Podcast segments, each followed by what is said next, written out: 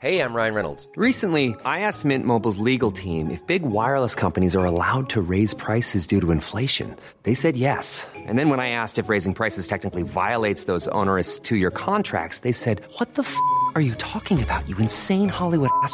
F- So to recap, we're cutting the price of Mint Unlimited from $30 a month to just $15 a month. Give it a try at mintmobile.com slash switch. $45 upfront for three months plus taxes and fees. Promo rate for new customers for limited time. Unlimited more than 40 gigabytes per month. Slows. Full terms at mintmobile.com.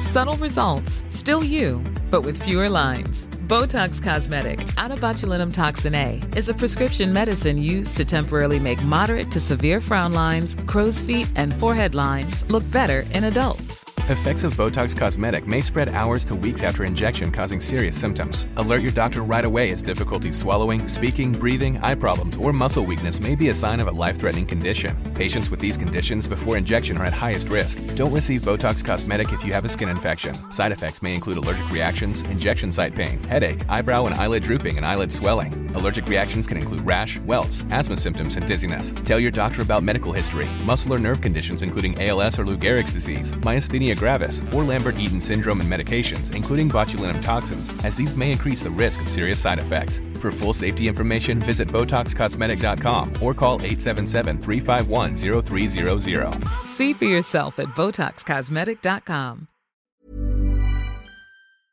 Hej och välkommen till veckans viktigaste intervju. Jag är Simon, radioprataren Svensson. Vad kul att du lyssnar idag, för idag sponsras den här podden av interaktionsdesign och innovationsstudion Unsworn Industries. Unsworn Industries eh, designar och producerar interaktiva och precis lagom ofärdiga system och miljöer.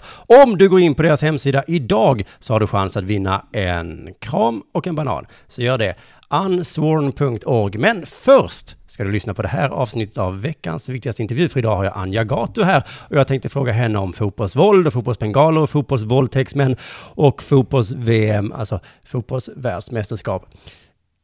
Va? Vad sa du? Vet inte vem Anja Gatu är? Nej, nej, nej, nej, nej, nej, okej, okej, okej, men då ska jag berätta det då? Ja, ja, då gör jag väl det. Anja, du får vänta lite. Jag ska bara berätta vem du är. Är det okej? Mm, hon nickar.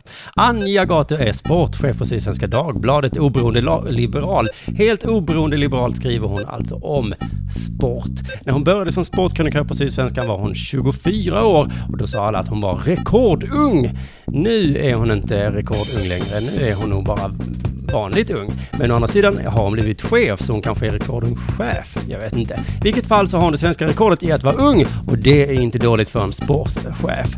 Anjas karriär som journalist började när hon var 12 år. Då skrev hon brev till Mats Olsson på Expressen. Sen hjälpte Mats henne in i branschen. Det låter väl som en solskenshistoria. Ska vi säga tack Mats Olsson kanske?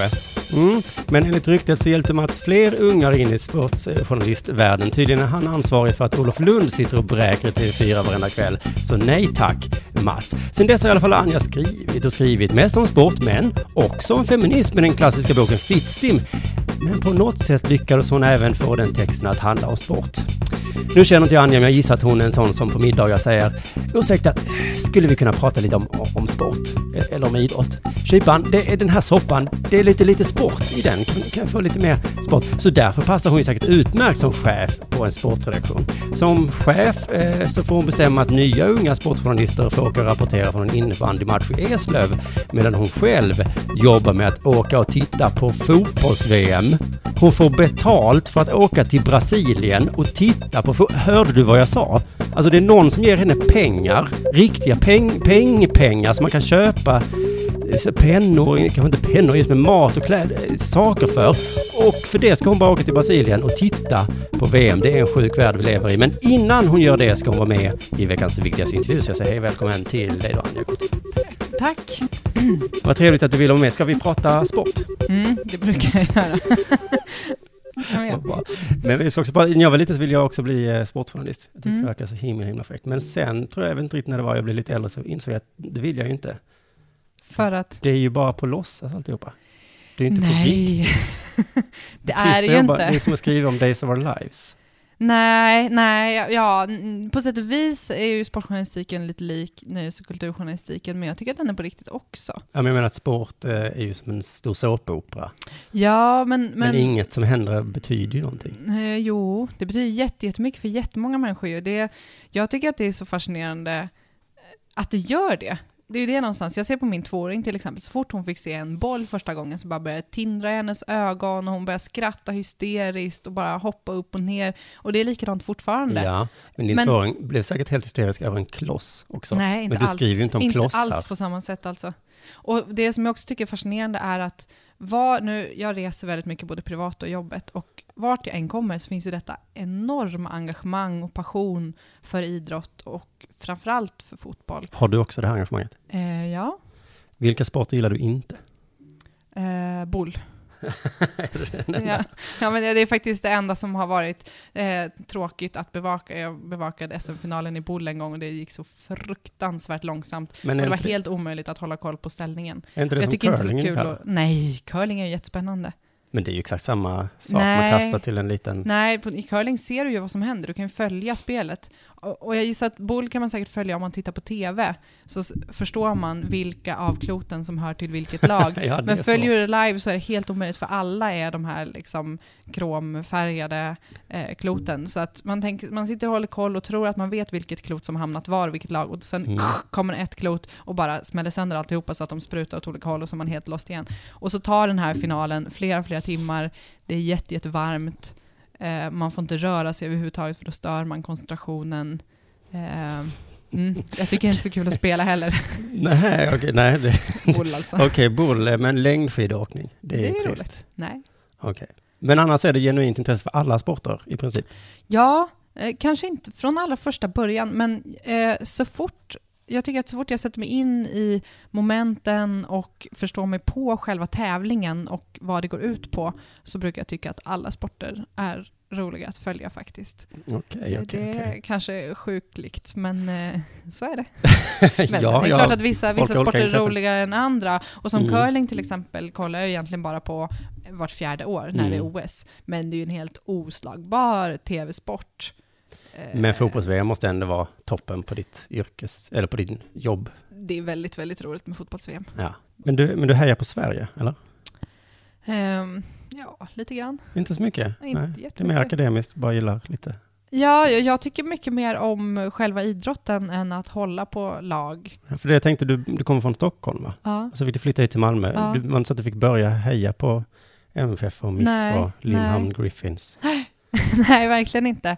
Eh, nej, och, och det finns ju de... Men du måste i alla fall ha mer intresse för de här lagen än för Ja, det är klart. Det är klart att det är så. lag. Men du menar Alltså, att det kunde varit vilka lag som helst? Ehm, Ja, det kunde det ha varit. Absolut. Men sen så, jag menar, bara för att man är sportjournalist blir man ju inte heller omänsklig, så att säga. I, man har ju fortfarande kvar sina mänskliga egenskaper och känslor och så vidare. Så att det är klart att när man följer ett lag med en, en viss, en, vissa personer under en lång period och så vidare, så är det klart att man liksom om jag tar en spelare som Therese Sjögran till exempel, så när jag kom Mm. hit första gången 2002, eh, 12 år sedan är det, och vad är hon nu, 37, då var hon 25. Ja. Alltså jag har följt henne så otroligt länge, det är klart att, att jag liksom tycker Heja att det på är, henne. Nej, inte heja på henne, men jag tycker det är fascinerande att följa den, den historien. Liksom. Eh, att ha följt en person så länge, det är klart att man, man liksom känner någonting för den människan, även om jag Och aldrig även skulle det laget de spelar idag, eller? Det vet jag inte. Jag, jag har ett sånt du måste ju titta mest sätt. på de ja, jag, matcherna. Ja, jag tittar ju, blir- ja, absolut, det gör jag ju. Men jag har ändå ett väldigt dis- distanserat sätt, eller förhållningssätt till, till de lag jag följer. Jag vill inte bli för nära, jag vill inte bli för personligt engagerad. Och nu tog vi Therese Sjögran som exempel. Skulle hon vara dålig så skulle jag inte ha problem med Men att är det såga inte, henne. jag, har, jag vet inte om jag har träffat en människa någonsin som gillar idrott utan att heja på ett lag. Nej. Alltså när det är fotbolls nu så säger alla vem ska du heja på och så väljer man två, tre stycken och sen kör man på det. Ja, jag förstår. Men du gör inte så? Nej, jag får ofta olika favoriter där. Eh, jag har Alltså hållit... du är eh, medgångssupporter då kan man säga. Ja, lite så faktiskt. Mm. Ja, utan att skämmas det minsta. Nej, men för att, eh, absolut. Eh, jag höll ju väldigt mycket på Spanien i senaste VM-finalen till exempel mot Holland. Ja. Det var kanske inte Jo ens men om då får inte heller. du uppleva den här stora glädjen heller tänker jag. Nej, det får jag ju inte. Det får jag som inte. jag tänker är det som man gillar med sport. Eh, ja, fast jag tycker att man kan glädjas ändå. Alltså i, i fina prestationer och i att, att följa ett lag och följa olika skeenden. Men jag tyckte det var otroligt stort när MFF tog guld 2010. Eh, inte för just för att, MF, för att jag blev glad för MFFs skull, utan för att jag blev väldigt glad för staden Malmös skull. Eh, samma dag som MFF tog eh, guld så tog, fång, vad säger man? Greps ju även den här serieskytten som jag hade terror- terroriserat hela Malmö under hela hösten. Eh, Ja. Det var en sån enorm lättnad för hela stan. Eh, som bara förstärktes av det här guldet och att sen stå på Stortorget dagen efter med 10 000 människor och liksom fira det här guldet. Men vad, får jag fråga, vad har det med varandra att göra? Eh, gemenskap. Nej, att, va? Att de grep en, en Ja, förbrytare Ja, och men att ett idrottslag vann. Det var två stora framgångar för Malmö. Alltså för Malmö som stad och för människorna i Malmö. Och jag känner ju väldigt mycket för Malmö som stad och för människorna i Malmö. Mm. Eh, och jag upplevde det som att de här två sakerna förstärkte varandra. För det här jag tänker är till lustigt med sportjournalist, att det ska alltid kopplas ihop med samhället på något sätt. Nu var OS i Ryssland så där, så skulle ni hålla på att skriva om mänskliga rättigheter. Som om ni ska leka riktiga journalister helt plötsligt. Ja, kan man tycka. Eh, ja, och framförallt så läggs det ett väldigt stort ansvar på idrottsutövarna att de plötsligt ska leka diplomater. Eh, och komma och, och kritisera länderna de, eh, de befinner sig i och Mm. uttala att Men det de känns som ni generellt är väldigt sugna på att man vill koppla ihop, eh, alltid när det står om Liverpool den här säsongen till exempel, så har det alltid stått om 70-80-talets arbetslöshet. Mm. Och så tänker jag, det här har inte med Eh. Steven Gerrard att göra. Nej men jag, ja, nej, jag, jag tycker att allt, allt det där har med varandra att göra. Eh, för, att, att, för att allt har med människor att göra på något sätt. Mm. Alltså, eh, jag tror inte att man, kan, att man någonsin kan, kan isolera olika företeelser eh, och sätta dem helt utan relation till resten av samhället. Eh, så därför tycker jag att det är viktigt att se hur saker och ting hänger ihop. Och Ja. hur, hur sporten påverkar samhället och hur samhället påverkas av sporten och så vidare. Det är ju ett givande och tagande där. Okej, men hur påverkades Malmö? Jag märkte inte så himla mycket. Jag blev glad för att jag hejat Malmö FF då, till exempel, om vi tar det som... Men staden Malmö, det var väl samma stad dagen Nej, efter? det var en väldigt mycket lyckligare stad upplevde jag det som. Folk Okej. gick omkring och log och var lättade och glada och alla hade Ja, på sig sina Det var lättare halsdukar. kanske över att den där lasermannen Ja. greps, men eh, lättare över guldet var väl det. Det Jo, det mer tror att jag. Det upplevde jag i alla fall. Lättnaden var snart Helsingborg inte vann. Jag, jag upplevde en väldig lättnad Ja. och stolthet. Och eh, jag vet inte om det också hade med att, att göra att, jag menar, eh, Malmö FF är ju på många sätt en, en spegel av Malmö som stad om man ser invånarmässigt med, med etnicitet och bakgrund och så vidare. Och då var det ganska uppenbart att den här serieskytten eh, bara sköt människor som hade liksom ja, vad ska man säga, ett utländskt utseende, ett rasifierat utseende. Eh, och någonstans så tror jag många som kände att det här, liksom, det goda hade segrat på något sätt. Mm. Att, att mång, mångkulturen hade segrat över den ensamma rasistiska galningen. Jo, man vill ju tänka så, men egentligen är det bara några killar som spelar boll. ja, ja, ja, Nej. Ja. Men jag, för jag, tänker att, att det var, jag tänker att det var roligare förr under kalla kriget, så var det mycket, alltså då betydde en hockeymatch mellan Sov- Sovjet och Tjeckoslovakien alltså mycket mer än själva matchen. Men nu för tiden så vet jag inte, nu försöker man kanske hitta på det som lägga på i efterhand sådär. Men, mm. men menar om, om eh, AIK och Elfsborg möts, det finns ju inga, inget däremellan som är... Nej, däremot så finns det väldigt många, och det är väl det någonstans, alltså, eh, jag brukar säga att läktaren är som, läktarkultur är till viss del ett stort live också.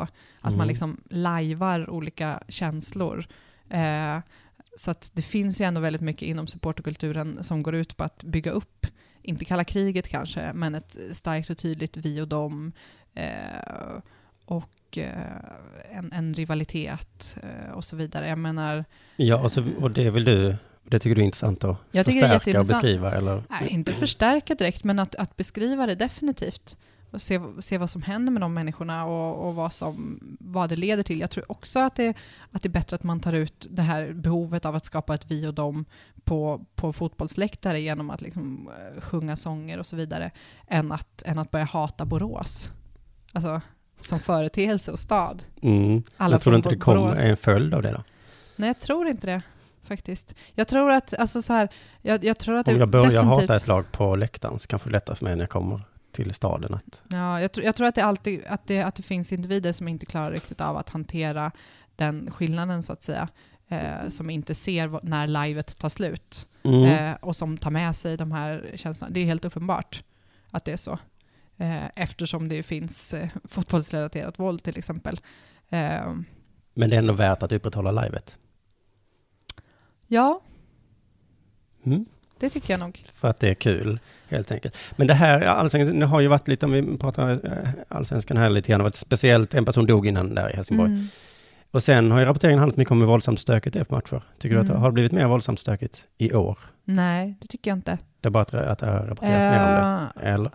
jag vet inte om det har rapporterats mer om det heller, kanske. Jag läste jag- lite, jag- det var någon som kritiserade dig några, några veckor sedan. Ja, det var det kanske. Jag får kritik hela tiden, så jag minns inte exakt Ja, men du har lagt ut Eh. en sån här Twitter-konversation och sådär. Att Ah, du, ja, ja, just det. Ja, precis. Eh, ja, jo men visst, det, det är klart, alltså, eh, det, så här, det har ju kommit, den här våren har ju kommit att handla väldigt mycket om eh, dels om våld i samband med fotboll, eh, men också om lagöverträdelser i samband med fotboll. Alltså det är många som vill sätta likhetstecken mellan att bränna bengaler och att gå ut på stan och slå ihjäl någon med fel tröja. mm, Jag tycker inte riktigt att det finns ett li- likhetstecken däremellan. Jag, jag ser att det kan finnas människor som gör båda sakerna. Men jag tror inte att alla som bränner bengaler är beredda att gå ut och slå ihjäl någon. Eh, vi har trots allt bara haft två, vilket är naturligtvis är två för mycket och vilket är fruktansvärt. Alltså Mm. den där dagen, den allsvenska premiären i år när den här mannen dog. Jag, jag var ärligt talat i chock. Jag tror att jag inte riktigt förrän nu har förstått hur... eh, jag vet inte. Jag, det var väldigt, väldigt obehagligt alltså. Så att det är inte så att jag försöker relativisera det på något sätt. Men jag, jag, jag tror att man relativiserar det om man sätter likhetstecken mellan bengalbränning och liksom firma, firmakultur. mm. Nej, men det handlar kanske mer om en nollvision, att nu bara lägger vi av med allt. Ja, precis. Eh, absolut. Och det, det, det, jag respekterar absolut att man vill ha den noll, nollvisionen också. Eh, jag tycker ju att, att bengalerna, jag menar det är klart att det finns... Vad tycker du om bengaler då?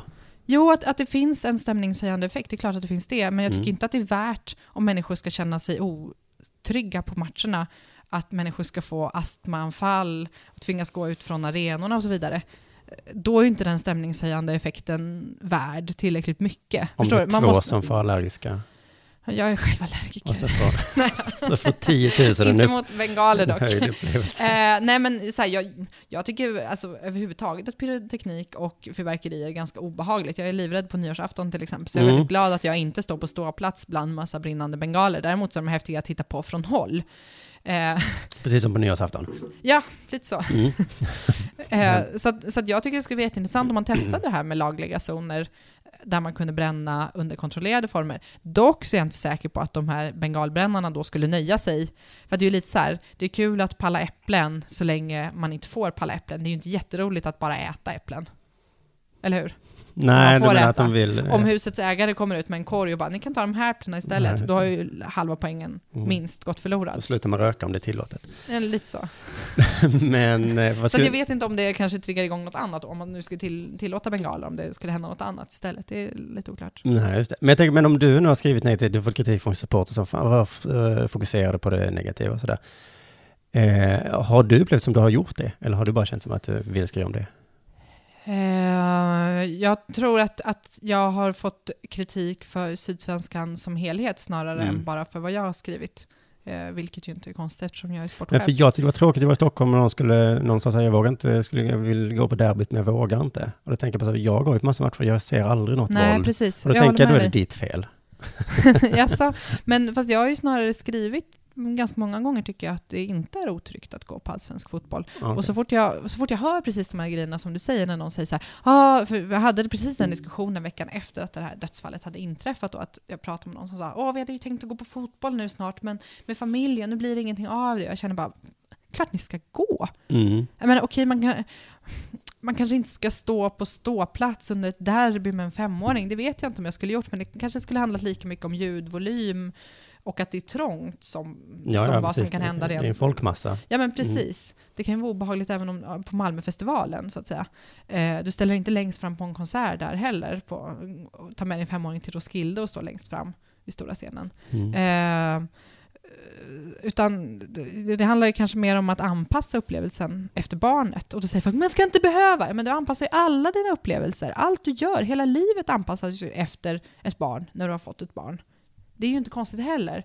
Eh, jag blir lite trött på det här att, att, eh, att, jag menar, mm, att folk är så rädda, höll jag på att säga. Det låter jättehemskt. Men eh, jag, ty- jag tycker inte att vi har skrivit bara om våld och hemskheter. Eh, framförallt så tycker jag att vi genom åren har skildrat supporterkulturen ganska brett och nyanserat. Men det finns också ett problem där, där vi ofta försöker närma oss supporterna eh, men inte tillåts att vara med vid olika tillfällen. Eh, Vad är det för tillfällen? Eh, ja, men vi, kanske, vi kanske vill så göra enkla intervjuer inför matcher, just för att också visa på nyanserna, eh, visa på att det finns olika typer av människor med, visa att det är människor som står på ståplats överhuvudtaget. Det är individen som står där. Precis, Mm. men då de här individerna vill inte vara individer, utan de vill väldigt ofta vara en stor massa. Det finns någon form som jag upplever av, jag ska inte kalla det jante-effekt, men någonting om att nej, det är inte jag som ska stå i centrum, det är laget som ska stå i centrum. Mhm. Okej, ja men visst, jag fattar det och respekterar det, men samtidigt blir det väldigt svårt att skildra en rörelse och en grupp människor nyanserat om de inte låter sig skildras. Förstår du vad jag menar? Mm. Utan då blir det mer så här, men ni kan väl komma när vi pysslar och gör vårt tifo? Mm. Mm. Fast det reportaget har vi gjort nu väldigt många gånger. Jag skulle väldigt gärna vilja ta det här eh, ett steg vidare. Vad, jag förstår inte, vad är det för steg vidare? Skulle du prata om vad de... Nej, men till exempel, hur laddar du inför match? Det kan ju du vara fråga mig. Eh, ja, det kan vi också göra såklart. men, men kanske Men hellre hade velat ha någon eh, mer okänd då. Alltså förstår du? Någon som, in, alltså, som, som står på ståplats och... eh, Ja, men lite, vi har haft lite olika sådana idéer helt enkelt. Okej, och, då, och då vill de inte riktigt eh, Nej. eh, ställa upp. Men det här live som vi pratar om är lite, för jag tycker det liksom är problem, för, för det roliga tycker jag med fotboll och sport är att man ger sig in i det och låtsas att nu är det på allvar här. Men som jag sa innan, allt är ju på lek, helt enkelt. Men så då, till exempel någon, är det, när det blir våld eller nu någon dog, då, då är det ju inte kul att leka den leken Nej, längre. Liksom. inte. Eh, så då bara kände jag, vad ska vi göra nu? För nu Ja. känns det som, nu bara låtsas vi som ingenting lite. Nu, jag har i alla fall fortsatt leka leken. Ja. Jag Ett tycker tag att där tänkte jag, nu varit- slänger jag ja. av, men sen så. Nej, jag vet inte. Jag, jag tycker att den här våren har varit väldigt tung faktiskt. Jag tycker inte alls, ärligt talat så tycker jag inte att det varit lika roligt att bevaka Allsvenskan den här våren som jag tyckte tidigare. Nej, det måste, Eh, det, alltså det, nej, som, som jag sa förut, jag tyckte att det var fruktansvärt att detta hände. Eh, och jag, jag har också haft eh, svårare att känna att, att ja, vi bara fortsätter som vanligt. Men jag tycker inte heller att det bara har fortsatt som vanligt. Jag tycker Mm. att mycket har hänt, att det har blivit en ögonöppnare för många. Jag menar, Men du känner inte att, att leken, som vi var inne på innan, att leken i sig skapar våldet? För det tycker jag liksom att man ställer upp sig i olika grupper och så säger man, ni är dumma, vi är bra. mm, Och sen när man kommer ut från stadion så kanske, ja då är det klart att det är en del, det finns ju Mm. våldsamma människor menar jag. mm, jo, det gör ju det. Det har ju ändå inte varit jättestora problem. Framförallt har det inte varit problem inne på arenorna. Men, och sen det är klart att det varit en del problem utanför arenorna. Eh, men jag, ja, jag vet inte. Jag, nej, jag, i den stora... i- mm, Du tycker det är värt att fortsätta leka leken att vi är bäst och ni är sämst? Ja, jag tror inte allsvenskan skulle vara jätterolig utan, den, alltså utan publik och utan starka känslor på, på matcherna och så vidare. Och jag tänker lite så här, när jag såg, nu minns jag inte vilken match det var, men det var någon match jag såg här i våras, här borta på Swedbank stadion där MFF har sin hemmaarena. Och så tänkte jag så här, när jag såg den matchen tänkte jag, om jag hade kommit från en annan planet nu, ja men så kan man ändå tänka ibland. Jaha, eller, eller kanske från ett annat land, eller om jag inte Ja, hade någon räcker. aning om vad fotboll var. Menar, de flesta i andra länder vet ändå vad fotboll är, det är inte bara Sverige. Okej. Eh, men, Så du var tvungen att, ge dig ut till en men, planet? ja men precis, faktiskt. Mm. Det är extremt få människor på jorden som inte vet vad fotboll är. Trots allt. Ehm, om jag inte hade haft en aning om vad fotboll var, jag hade kommit hit och hört att det var problem med våld kring fotbollen, detta eh, konstiga Mm. företeelse. Och så hade jag gått på den här matchen. Då hade jag tänkt så här efteråt, ah, problem, verkligen. De här spelarna, alltså, shit vad de beter sig. Alltså för att Vad är problemet menar du? Är det spelarnas fel? Ja, nej, men nej, det är inte för spelarnas fel att det, att det händer saker på läktarna såklart. Men fotboll i sig, och idrott också naturligtvis, handlar ju så otroligt mycket om känslor. Man, man ligger ju någonstans hela tiden på gränsen till vad som är tillåtet rent känslomässigt. Mm. Eh, just den här matchen, nu minns jag inte vilka det var MFF mötte, men det var otroligt grinigt på plan. Och jag ska inte säga att det var nära slagsmål, men det kändes nästan som att smockan hängde i luften. Jag är ju ganska övertygad om att ingen skulle ha slagits på riktigt, men det var just det där att gå fram och brösta upp sig och mycket munhuggningar, mycket tjafs både med domaren och med Mm. motståndaren och så vidare. På läktarna däremot var det ju lugnt. Det är klart att det sjöngs sånger och så vidare, men det var ju liksom inte Nej, du hatsångerna menar att det det. spreds inte vidare upp? Nej, det gjorde det inte på det sättet. Inte den här matchen. Nej. Utan då var det just på planen som de här våldsamma känsloyttringarna fanns, så att säga. Ehm, och, och då blir det också svårt, ska man tillåta de känslorna på planen, men inte på läktarna? Alltså, eller ska, ska vi lägga ner allting? Ja. Förstår du? Det är väldigt där? Svårt jag att tycker ibland, jag, jag Dra gränsen. Du, men sportjournalister generellt i alla fall kan säga så ja det här var en bra match, det smälldes på i närkamperna och det var, nej, det visades känslor. Och det är så som att det uppmuntras till en viss Ja. gräns, sen plötsligt, upp, nu blir det fel. Ja men precis, det är ju lite så. Och det är där jag menar med att det är väldigt svårt att dra gränsen. Jag är ju inte de, alltså om vi återgår till den här VM-finalen där jag höll på Spanien så tyckte jag att holländarna var lite för brutala till exempel.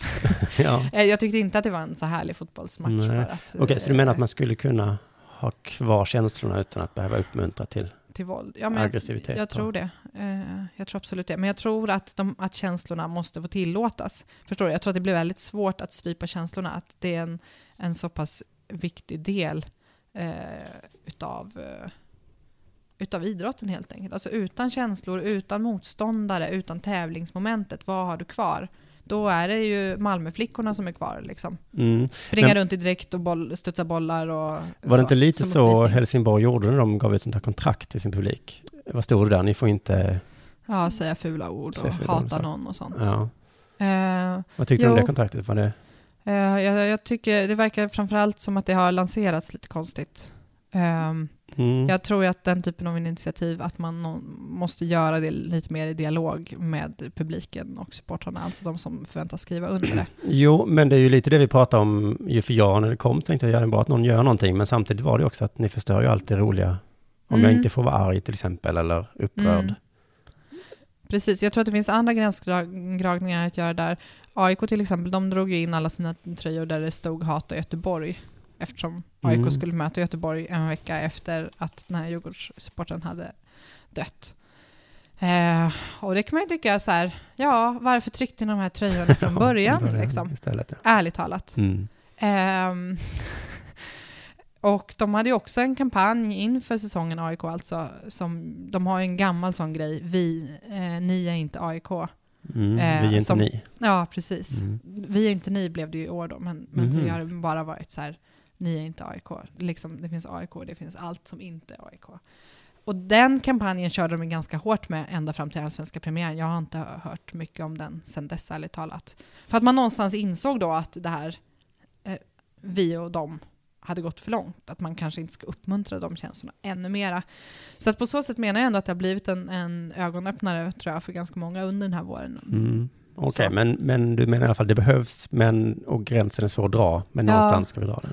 Någonstans ska vi dra den, framförallt så måste vi diskutera den och, och liksom prata om vad, vad leder det här till? Hur kan vi, hur kan vi fortsätta verka för att, att det eh, till största delen ska vara positivt och att, att liksom människor ska må bra av att gå på fotboll? Det är någonstans det som är det viktiga. Att, att människor inte, alltså att, att, att, det, att människor mår bra helt enkelt. sport. Ja, det är jätte, jättetråkigt om de inte gör det. Och där har ju Djurgården till exempel, de, eh, det här dödsfallet har ju lett till att, att eh, det är väldigt många som har kommit till klubben och velat ha hjälp med att bryta sitt destruktiva supporterskap och velat hitta vägar ut ur det. Mm. Eh, och det är ju hemskt att det ska krävas ett dödsfall för att människor ska, ska känna det. Men samtidigt är det klart att det är bra om det får någonting positivt med sig. Och där, det är där jag menar liksom att kan man då stärka de individerna eh, så att de visst får stå och liksom känna att de hatar motståndarlaget men att de inte behöver gå och slå ner någon efteråt. Förstår du? Eh, så är ju det bra. Då är det Mm. bättre att de, att de ändå står där och känner så här i 90 minuter än att de går på krogen och slår ner någon, för det kan de ju också göra. Det, det, är ju- det också att... Eh, eh, jag menar, vi har någonstans en kultur i Sverige där vi gillar att supa när det är fest. Och när man super så är det mycket lättare att slåss. Särskilt lätt verkar det vara för män att slåss med lite alkohol i kroppen. Inte alla män, men ändå fler män än kvinnor. Och det händer när det är allsvensk fotbollspremiär, det händer när det är midsommarafton. Ja, en vanlig fredagkväll på krogen också. Alltså, det, det, är inte, det här problemet hör ju inte bara till fotbollen, utan det existerar överallt. Fotbollen måste självklart hantera det här problemet eftersom det, det begås i fotbollens namn på något sätt. Men vi måste också se att det finns på övriga, i övriga delar av samhället också. Ja, just det. Så det är inte så lätt att lösa bara med hjälp av fotbolls... Nej, det tror jag inte. Det att handlar ju om en, en väldigt djupt eh, rotad eh, kultur helt enkelt. Ja, eh, det kan det göra. Men jag, jag vill bara säga när jag var i eh, Belgrad och kollade på en fotbollsmatch där. Oj, vad det smällde smällare och bengaler och det var väldigt ilsket. Mm. Men vad häftigt det var alltså. Mm. Oj, oj, oj. Du tyckte det? Ja. Sist jag var i fot- på fotboll i Brasilien så fick, eh, det är nio år sedan då, i och för sig, det var sist jag var i Brasilien, då fick, eh, då fick de efter matchen rulla ut en sån här lång tunnel, liksom. typ en sån här som brukar finnas på öppna förskolor och sånt som barnen kryper igenom om du förstår vad jag menar. En lång sån fick de rulla ut från spelargången till mittcirkeln, så fick alla spelarna och domarna bara rusa in i den innan publiken stormade planen. Mm. Så var det varje match. Ja, just det. Men det är ju det är så det blir då man låtsas, om samhället tar över för mycket in i fotbollsplanen. Liksom. Precis. Men det finns andra exempel på när, liksom, när verkligheten tar sig in i fotbollsleken. Mm. Eh, jag tänker på liksom Alexander Gerns eh, dömdes för av sin fru och Mm. mm. vänsterbacken Malmö FF dömdes, vad var det, sexuellt utnyttjande, hette det så? Mm, Av minderårig. Av en Mm. 14-åring. Eh, och det där var ju också en massa åsikter där. Ska de få fortsätta spela eller ska de inte göra? Vad tyckte du om det? Ehm, jag tyckte så här att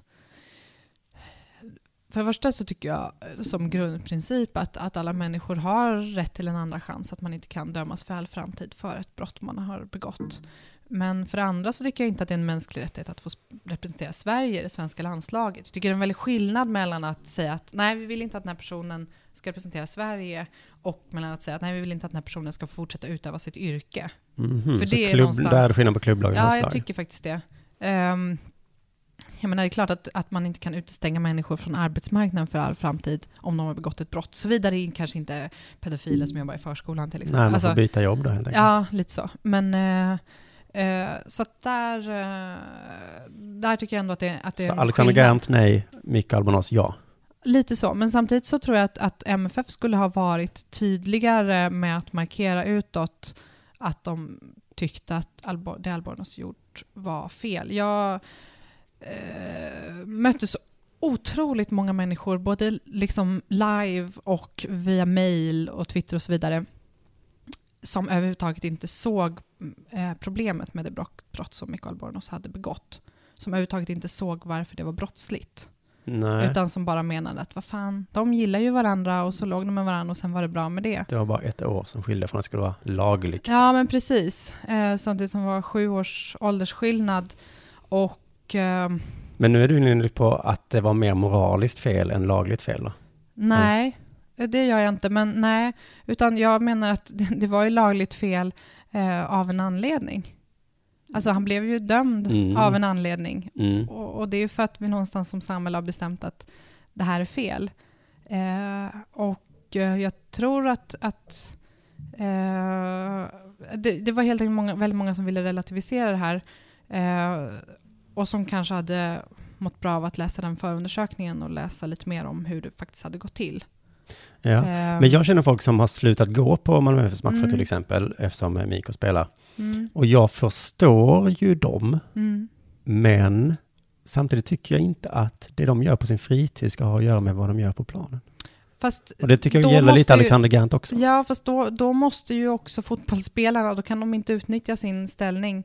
För det var ju lite så det hade gått till, att han, att han utnyttjade sin ställning som fotbollsspelare. Annars hade han överhuvudtaget inte kommit i kontakt med den här flickan. Eh, jag menar, förstår du? Mm. Om, om, vi inte ska, om vi inte ska bedöma det de gör på sin fritid i, de, i deras yrkesroll, så kan de inte heller utnyttja sin yrkesroll på sin fritid. Förstår jag menar? Eh, Nej, så du menar om han, om han i princip hade tagit droger så hade inte det varit en annan sak? Eller så hade det varit en annan sak? ehm, ja, kanske. Eller tycker du att de är livegna, liksom att Nej, jag, de tycker- jag tycker inte de är livegna. Absolut tillhör inte. klubben alltid? Nej, jag tycker inte att de är livegna, men jag tycker att om man utnyttjar sin ställning som allsvensk fotbollsspelare till att ragga på småflickor, Mm. eh, då, då tycker jag nog att man får ta konsekvenserna med att det går ut över ens fotbollsspelande också. Faktiskt. Eh, och sen så tror jag att om man, om man tar droger så är det klart att det påverkar eh, hur man presterar. Men då gör man ju inte det i egenskap, eller det får man inga fördelar Nej, för att man är, Nej, tillhör nej, ett lag. nej, det gör man Eller om inte. man misshandlar sin fru eller vad, vad som helst, då har det ju inte med... Nej, det har det ju inte. Men, då Men om Zlatan hade gjort det, vad hade du sagt då? då? Problemet, för Alexander Gant var inga problem, för han var ju inte så duktig. Eller han var inte Men om Zlatan hade kommit ut att Nej, han hade slagit sin precis, fru, skulle vi förbjuda Zlatan att spela då? Ja, det Det skulle- tycker jag. Ja, ja, men ja, men jag, Ja, alltså det är så allvarliga brott och jag tycker att det är, är viktigt också att fotbollförbundet att, att de tar, tar sitt ansvar som förebilder och så vidare. Men du menar att det är vissa typer av brott ska, inte alla? Mm. I Zlatans bok eh, så står det ju om saker han hjälpte någon att stjäla jackor liksom. Ja, precis. Absolut. Fast där menar jag också att man, man kan inte heller vara eh, man kan ju inte heller dömas för alltid för saker man har gjort. Nej. Och det är mycket möjligt att Alexander Gerndt... Jag tycker, det, alltså, de, jag tycker de här frågorna är jätte- jättesvåra. Jag tycker inte att det finns något enkelt svar på dem. Eh, och det är möjligt att Gerndt eh, skulle kanske haft en, bara en längre paus eller att...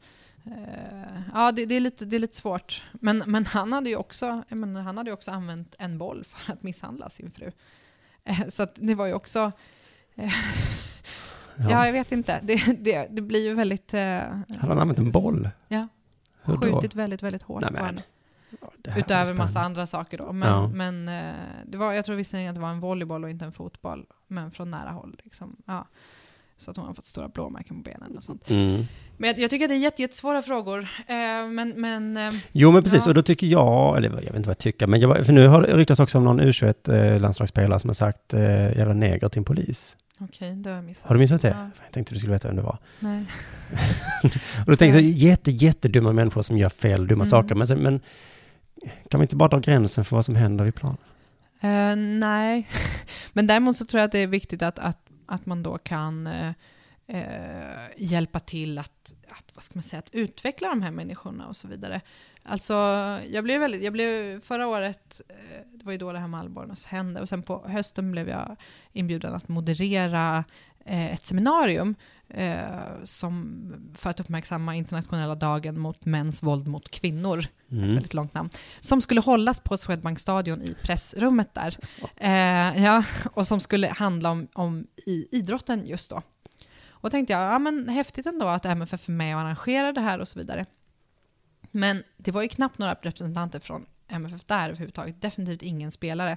Eh, och då visade det sig sen att de inte, det hade inte spritts i organisationen påstod de och så vidare. Och där tycker jag, då missar man ju ett uppenbart exempel. Där säger de att vi har jobbat så mycket med värderingar hela året och spelarna har varit ute och träffat sjuka barn på sjukhus. Ja, men hur mycket har det med, med liksom deras relationer till kvinnor att göra egentligen? Tänk om de hade suttit med och lyssnat på det här seminariet hela dagen, att det hade ingått i deras arbetsuppgifter. Alltså förstår du, det finns ju väldigt mycket också du kan göra som arbetsgivare. Om jag märker att en av mina medarbetare har stora problem med hur den personen ser på människor av en speciell härkomst eller av ett speciellt kön eller vad som helst, då är det ju någonting jag känner, jag måste ju hantera det på något sätt. Som arbetsgivare. Ja. Och, och, och där tycker jag också att fotbollsklubban har ett ansvar som arbetsgivare. Men, men det ansvaret är ju väldigt, och det, det ser man ju på många sätt, att, att, att det finns, jag menar om en, om en spelare skadar knät, då har man ju väldigt stor förståelse för att det tar tid att rehabilitera och så vidare. Om en spelare däremot har psykiska problem, eh, är alkoholist eller så, Mm. då kan man ju bryta kontraktet direkt. Mm. Det är olika typer av sjukdomar. Eh, Det är sjukdomar, ja. Ja, precis. Men, och det Nico är gjorde lite- skulle det är lite egentligen kunna falla inom det, menar du? Nej, men jag Alltså, menar som- att, det, att det är eh, ett tecken på lite samma sak. Att, eh, att arbetsgivaransvaret liksom bara sträcker sig till en viss gräns. Och att man har problem från idrottsrörelsen att, att ta i vissa saker, vissa typer av frågor. För att, åh oh, nej, det här handlar ju inte bara om att sparka och springa, och nej och nej, hur ska vi då göra med det? Vem, vem ska hantera det här och hur ska vi hantera det? Liksom. Lite mer så. Mm, just det. Ja, ja, nej, men, eh, men för så här tänker jag att om man tar med sig hur spelarna är som privata, då blir, jag tycker säkert jätteilla om massor av spelare Ja, i både landslag och alla klubblag jag hejar Ja, men på. det kan man ju inte göra till, till eh, hur långt som helst. Nej. Det är klart man inte kan göra det. Så Men jag det- tycker ändå att det finns gränser när man, när man eh, slår sin fru. Ja, just det. Man kan inte få göra vad som helst. Nej. Det är återigen de här gränserna som är lite svåra. Jag tycker det är intressant nu, Mikael Bonos, han som då, eh, att, eh, att det är nu motståndarklackarna som Mm. är de radikalaste feministerna i det här. Mm, visst är det. Det är det är de enda som tar upp Mm, det, är det. problemet. det är det. De som skriker fitta är de som är eh, mest. Du, nu har vi suttit här ganska länge och pratat mest om herrfotboll. Eh, jag tycker det är, liksom, jag tycker också det är orättvist att killfotbollen får mer pengar och så vidare, och mer publik. Och jag försöker heja på, på damlaget här i, i Malmö, men jag har liksom inte tid riktigt. Mhm. Jag går redan på så himla mycket matcher. Är det det som är problemet? Eh, jag vet inte, jag, jag förstår inte riktigt vad Vem ska orka gå på alla matcher? Nej, nej, men det orkar man ju såklart inte, förutom vi som har betalt för det. eh, nej, men det är klart man får prioritera. Eh, men, men eh, jag vet inte riktigt vad problemet är heller. Jag tycker att det är, själv tycker jag att det är jättekul att gå på Gamla IP och titta på FC Rosengård och gör det gärna när jag är ledig. Även Mm. när jag jobbar såklart. Men Jag hörde någon som sa att nu kommer pengarna snart ta slut inom herrfotbollen, då kan de flyttas över till, eller det kommer inte vara intressant att investera där längre. Så det kommer, en, men det är inget. Det är inget jag känner till. Faktiskt. Ehm, nej, det är ing- verkligen inget jag känner. Jag tror tvärtom. Jag tror att, eh, eller det är uppenbart att lågkonjunkturen har slagit ännu hårdare mot damfotbollen än mot herrfotbollen. De är ännu tuffare nu. Eh, jag menar, Så vad sånt- tror du om 10-15 år? Kommer det se likadant ut? Eh, Eh, i framtiden? Nja, det vet jag väl inte. Men, men just här, konferenser och sponsorpengar är ju sånt som företag drar in på först när det börjar gå dåligt. Så att, och det slår ju hårt mot alla idrottsföreningar. Eh, Men, men jag vet inte riktigt vad som är problemet. Jag, som sagt, jag tycker det är väldigt bra fotboll och väldigt roligt och underhållande. Så att det är mest att det är synd att folk inte upptäcker det för deras egen skull. Ja, eh, men det kanske folk gör. Men om folk hade bränt bengaler och det hade varit lite bättre stämning där, alltså om det hade varit mer folk och bättre varit drag runt om, så tror jag att det hade kunnat locka fler också. Om det hade varit lite mer hotfull stämning så hade det... Man vet aldrig. Nej, vi kanske kan eh, anlita, men det är väl lite det som är problemet, att just de här galningarna, huliganerna, det är ju de som gör att det är kul att gå på match också. Så att vi behöver ju de Ja, men det är våldsamma det jag människorna. menar. Folk tycker att det är roligt med det här runt omkring också. Mm. Ja. Vi behöver idioterna. Hör ni det, du som lyssnar? Om du är idiot så vi, vi både älskar dig och hatar dig samtidigt. När du fick jobba på Sydsvenskan så, så, så, så fick du många frågor om hur det var att vara tjej. Är det Mm. kul att vara tjej och så? Mm. Men då läste jag, nu har man gammal intervju, att du skrev, eller att du sa då, att det, att det har varit så traditionellt att män skrivit om sport på ett sätt som, intresserar, som inte intresserar kvinnor. Eh, så har det blivit en ond cirkel. Att du ville förändra det. Hur skriver man som en tjej?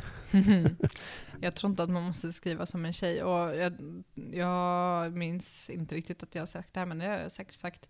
Eh, men så här, jag, jag tror att det där handlar Nej, men kan man skriva på ett mycket- sätt så att kvinnor blir mer Eh, intresserade? jag, jag tror att man kan skriva på ett sätt så att folk som från början inte är idrottsintresserade blir intresserade av att läsa om sport. Och det tror jag ju att man gör väldigt mycket genom att ta in de här samhälls, samhällsperspektiven eh, och att ta in mer allmänmänskliga värden och så vidare. Att, att man inser att det här kan röra väldigt, väldigt mycket mer än bara det eh, resultatet i just en enstaka match. Fast det Eh, där vet du att det inte är sant. Ja, men det tycker du. det, det håller inte jag med om. Ehm, Okej, ska vi ta sen- exemplet men nu sen- senast som jag kommer ihåg? Vilken var senaste matchen jag såg? Eh, Jag såg inte den matchen, men eh, Elfsborg spelade mot Malmö FF. Vi tar den som exempel. mm. Malmö vann med 1-0. Vad Mm. har det fått för betydelse för staden Borås och staden Malmö? Nej, men just det har säkert inte haft så stor betydelse. Alltså hade jag rätt. Men, men, men jag skulle säga, men däremot så, så tror jag att man kan, man kan skriva eh, om kvinnors idrottsutövande och om vissa flå, frågor eh, med ett feministiskt perspektiv eh, på ett sätt som, som gör att kvinnor känner sig respekterade. Eh, en så, ett typexempel var ju när, jag vet inte om du minns Caster Semenya, eh, som är en sydafrikansk 800 meters löpare som, eh, nu ska vi se, det var väl VM 2009, måste det ha varit, Ja, självklart kommer jag. Jag i Berlin. Ja, Eh, hur som helst, hon kom från ingenstans, tyckte man. Hon var 18 år gammal och spöade skiten ur alla sina konkurrenter.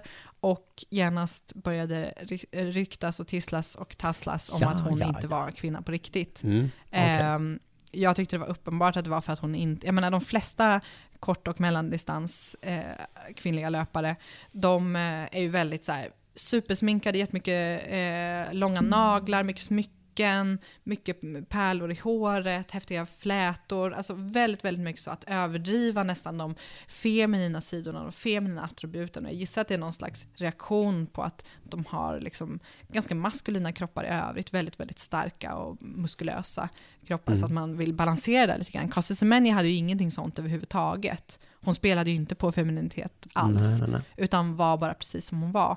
Vilket eh, direkt gjorde att det började liksom, ja ah, hon är man, började folk ropa liksom. Mm. Och hon ville inte ens ta något ärvarv i Berlin för att folk buade ut henne på, där inne på stadion. Ingen ville applådera. Det var, det var fruktansvärt att följa detta. Eh, då skrev jag väldigt mycket om det. Ur ett feministiskt perspektiv och liksom ur någon slags Att man får lov att se ut hur man vill.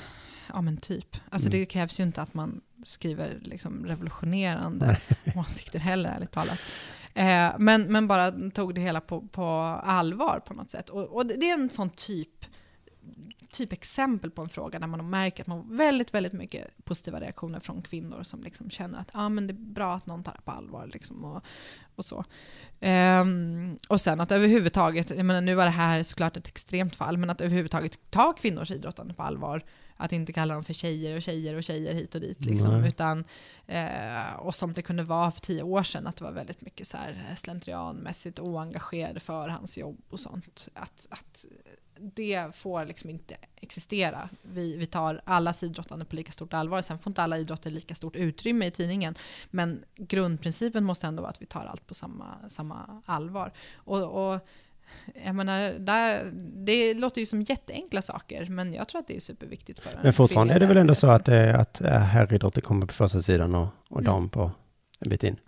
Men det kan inte det det handlar om, oftast, Ja, men oftast gör det det. För det, det där handlar liksom om en balansgång eh, där man måste väga samman. Jag menar, om det är 15 000 på MFFs match Mm. och 1500 på FC Rosengårds match, då är det ju uppenbart att det finns ett större allmänintresse för MFF. Samtidigt som vi märker att det finns ett väldigt stort intresse för FC Rosengård som nog inte riktigt avspeglar sig i publiksiffrorna. Det märks liksom på läsarreaktionerna och så vidare. Ja. Kanske sådana som du som inte orkar gå på match men ändå vill veta hur det gick. Precis. Eller? Mm. Ehm, så det finns ju. Men, Jag gick på guldmatchen. ja, men precis. Och det, har- det har ju också hänt att, MFFs, att resultaten i MFFs matcher har varit helt ointressanta för att de har typ legat sjua med några omgångar kvar av allsvenskan. Kan varken vinna eller ramla ur, spelar inte så stor roll. FC Rosengård som då var LBFC Malmö, eh, spelar för guld. Ja, men då är det självklart att börja tidningen med FC Rosengård, med damerna Ja, okej. och ge dem några sidor och kanske bara MFF göra en sida på den matchen. Att man, då, måste man ju, då måste ju nyhetsvärdet ändå överväga mot publiksiffrorna. Alltså förstår, så det är en balansgång där hela tiden där man måste ta hänsyn till, till båda de sakerna. Du, men du lutar dig fortfarande mot allmänintresset. Det är inte så att du vill försöka påverka allmänintresset genom att sätta Nej, jag tycker inte riktigt att det är vår uppgift. Det tycker jag inte. Nej. Men däremot så, så tycker jag att det är vår uppgift att, att nyhetsvärdera. Mm. Eh, för jag läste om vi går tillbaka till Helsingborgs IF då. De hade en tjejdag. Både i år och förra året tror jag. Okej. Att de vill få fler tjejer att kolla på deras matcher. Jag Jaha. känner till det. Ja, de, men att det, man får, är det något sånt där att man får gå gratis som tjej? Lite man fick eller? samla på Väla i det här köpcentrumet och dricka rosévin och sminka sig och gå, ha olika kurser. och, sen, Ja. och få lite inredningstips och sen gå på fotboll. Ja. Ja, ja, ja. Tänkte bara ge ett litet tips om Mm. du vill ha det. Du åker till Brasilien på måndag. Mm. Mm. Eh, då måste jag ändå fråga då, vem tror du vinner eh, valet i höst? Vem som vinner valet i höst? Det inte vem som vinner fotbolls-VM alltså. Det vet vi. Jaså? Det är Vem Brasilien. då? Brasilien? Ja, det hade varit väldigt, väldigt roligt i alla fall. Ja, jag tror ja. Tyskland är största utmanaren. Okej, då vet jag vem du kommer heja på. det är den som är i final. Väldigt tacksam för det. Men du, då tackar jag för i alla fall för att du ville vara med i veckans intervju. intervju. Så himla, himla långt och dumt namn jag valt. Och så vill jag tacka dig som lyssnare. Eh, Du, vi kan väl ses på de sociala medierna någon gång. Vet du vilka de är? Vilka de sociala medierna är? Mm. Twitter, Facebook, Exakt. Instagram, lite sådana. Jajamensan, på Facebook heter vi veckans viktigaste intervju. På Twitter Simon Svensson heter jag. Alltså tack också till Ansvarn Industries och eh, verkligen till dig Annika. Tack. Eh, kramis.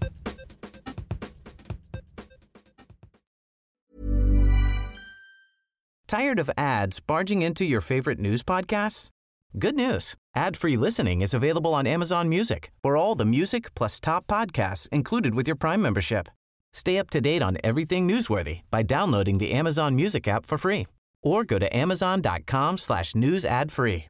That's amazon.com slash news ad free to catch up on the latest episodes without the ads. Botox Cosmetic, out of botulinum toxin A, FDA approved for over 20 years. So, talk to your specialist to see if Botox Cosmetic is right for you. For full prescribing information, including boxed warning, visit BotoxCosmetic.com or call 877-351-0300. Remember to ask for Botox Cosmetic by name. To see for yourself and learn more, visit BotoxCosmetic.com. That's BotoxCosmetic.com.